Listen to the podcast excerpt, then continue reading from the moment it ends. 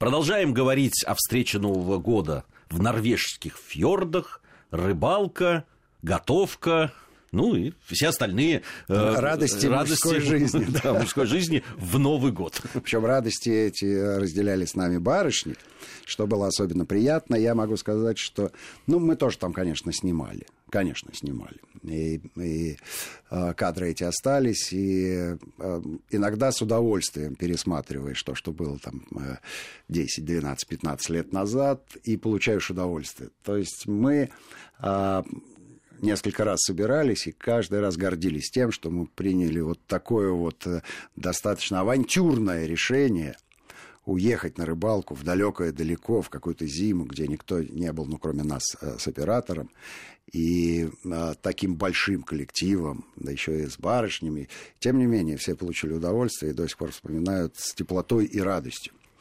А, мы, как и положено россиянам, завели себе привычку каждое утро заходить в море и чистить зубы в морской воде. Было холодно, честно могу сказать. Но, но было очень здорово и бодряще. А рассказал я эту э, тему в свое время. Мы на Байкале для себя тоже приняли за правило э, каждое утро заходить в Байкальскую воду, для того, чтобы день был насыщен рыболовными событиями, начиная с самого утра. Как известно, Байкальская вода примерно 7-8 градусов. Норвежское море не сильно отличается. Примерно 6-7 градусов там было, но оно же море.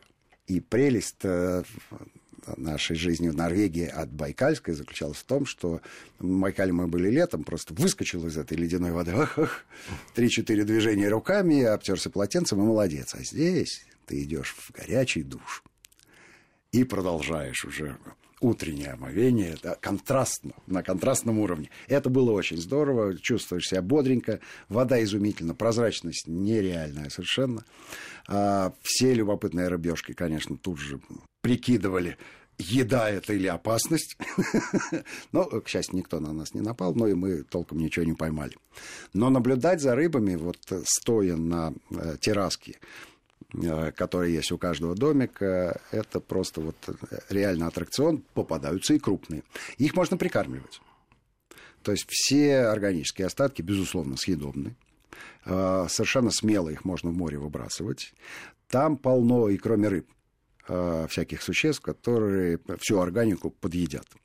Ну и понятно, что чем крупнее и интереснее куски, тем больше ажиотацию они вызывают у подводных обитателей, и подходила треска такая килограмм по 10, по 12, а известно ведь вода это как увеличительное стекло, то есть она под водой оказалась еще больше, такие монстры а, гнали нас на рыбалку, на рыбалку, на рыбалку каждый день. Мы обещали рассказать про, морской черт. про морского черта, да. Морской черт относится к отряду удильщиков.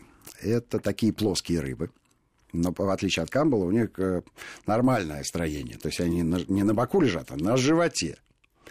А, и сразу за глазками у них есть специальный вырост, который напоминает э, такую пальму с кисточкой. Но на самом деле а, напоминает он животный объект. Рыбочка а, ложится на дно и закапывается – либо в песок, либо в камушки. Ну, ила там практически нет, да. А море как-то э, северное не любит этой темы. И э, приоткрыв один глаз, лежит. А вот этот вот хохолок, он, естественно, под э, влиянием течения шевелится, привлекает мелкую рыбешку, и, о чудо, бум, хохолок пропал, появился рот, рыбка исчезла. Вот. Но, Драма. Да, кошмар. Ну, чертом, естественно, назвали его не, не только за вот это вот это дьявольское ужение других привлечение других рыб, но за омерзительную внешность. А любопытно, что морские черти живут в холодных водах, а есть рыба-ангел. Так вот они в тропических. И практически никогда не встречаются. То есть поделили земной шар подводный на да, две половины. А черт э, чертовски вкусен. Чертовски вкусен. Правда, из него делают филе, а рыба, в общем, состоит из башки и хвоста. И вот э, съедобная часть не так велика. Но та, которая остается, она по вкусу, наверное, и по вот э, таким выдающимся кулинарным качествам напоминает морского гребешка.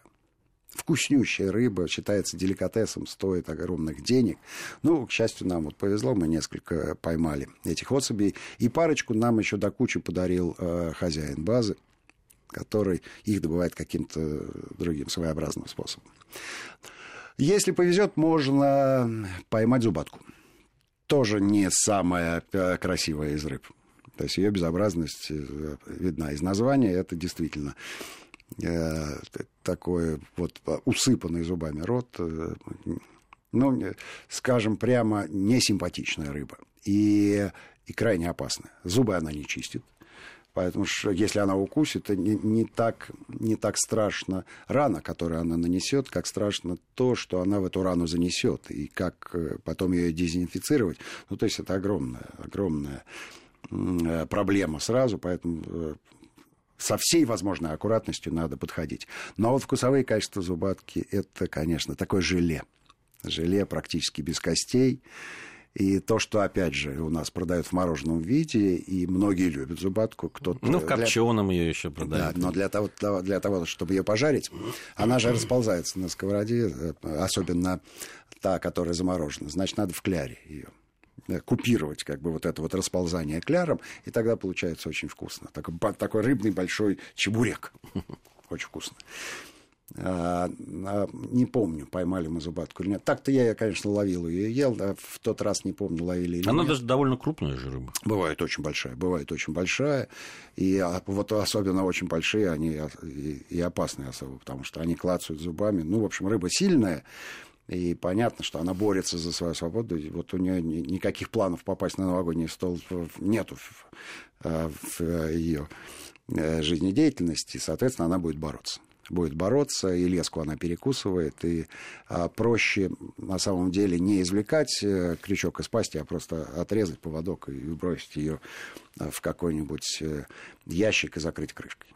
Закрыть крышкой. Вот. Ну, самая веселая рыбалка, конечно, на скумбрию-макрель. Э, особых пилькеров никаких не нужно, делается просто снасточка. Э, рыбка это живет в толще воды, то есть пелагическая, у дна ей делать нечего. Э, на практически любой глубине подлодкой она может встретиться, соответственно, на конце грузила, и дальше некое количество коротеньких поводков с шагом, там, я не знаю, 25-30 сантиметров. И э, вот любая новогодняя мишура подойдет абсолютно в качестве привлечения этой рыбы. То есть крючок любого размера, а дальше какой-нибудь, а, вот дождик. Вот буквально дождик можно привязать от, с елки, сняв, и получишь э, уверенную поклевку макрели. При этом э, Хороша рыба тем, что она вот абсолютно стайная. Поведение ее под водой выглядит следующим образом. Она фильтрует все, что рыбы, э, стая идет на большой скорости, все рыбы с открытым ртом. И вот как только в рот что-то залетает, она э, смыкает челюсть. Ну, понятно, что тут пустых поклевок практически нет. Ну, надо попасть в... Надо попасть в стаю. Совершенно верно.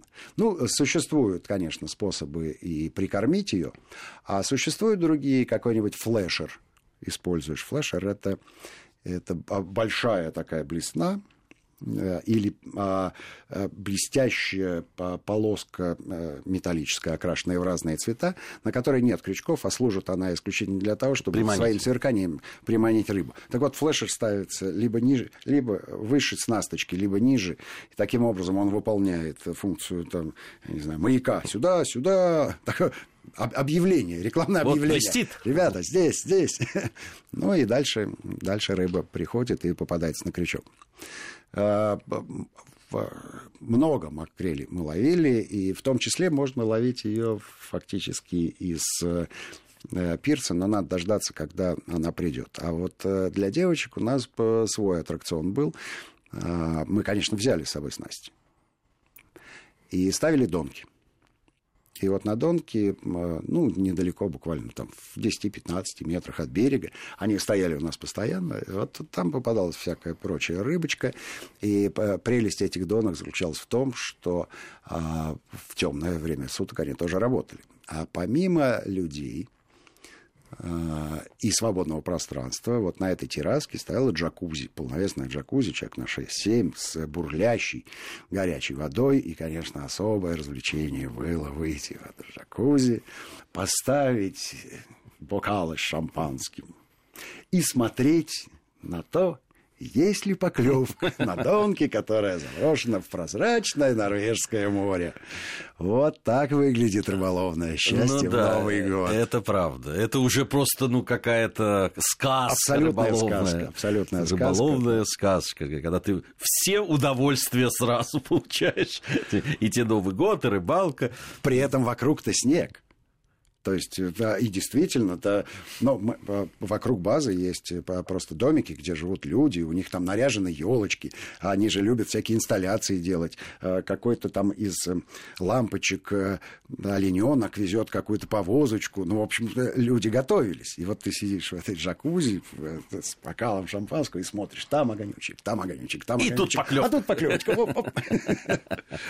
Ну, что тебе сказать? Красиво жить не запретишь. Ну, Здесь... Надо стараться. Надо, Надо стараться. стараться. Надо стараться, но такие места есть. Есть, конечно. Есть. Э, в прошлой программе мы говорили о том, как можно тоже э, красиво, замечательно и уловисто провести Новый год на Нижней Волге. Сегодня мы отправились в Норвегию на новогоднюю. В следующий раз, наверное, южнее попробуем. Попробуем. И там провести Новый Но год. не будем открывать всех наших рыболовных тайн. Какой рыбак рассказывает сразу о всех рыболовных местах? Слушай, ну это, это только в программе «Диалоги Будем о считать, что происходит. это мы прикормку сейчас пустили, прикормку в эфир. Ну что ж, «Диалоги о рыбалке» в составе Алексей Гусев и Гия Саралидзе прощаются с вами ненадолго. Всем ни хвоста, ни чешуи.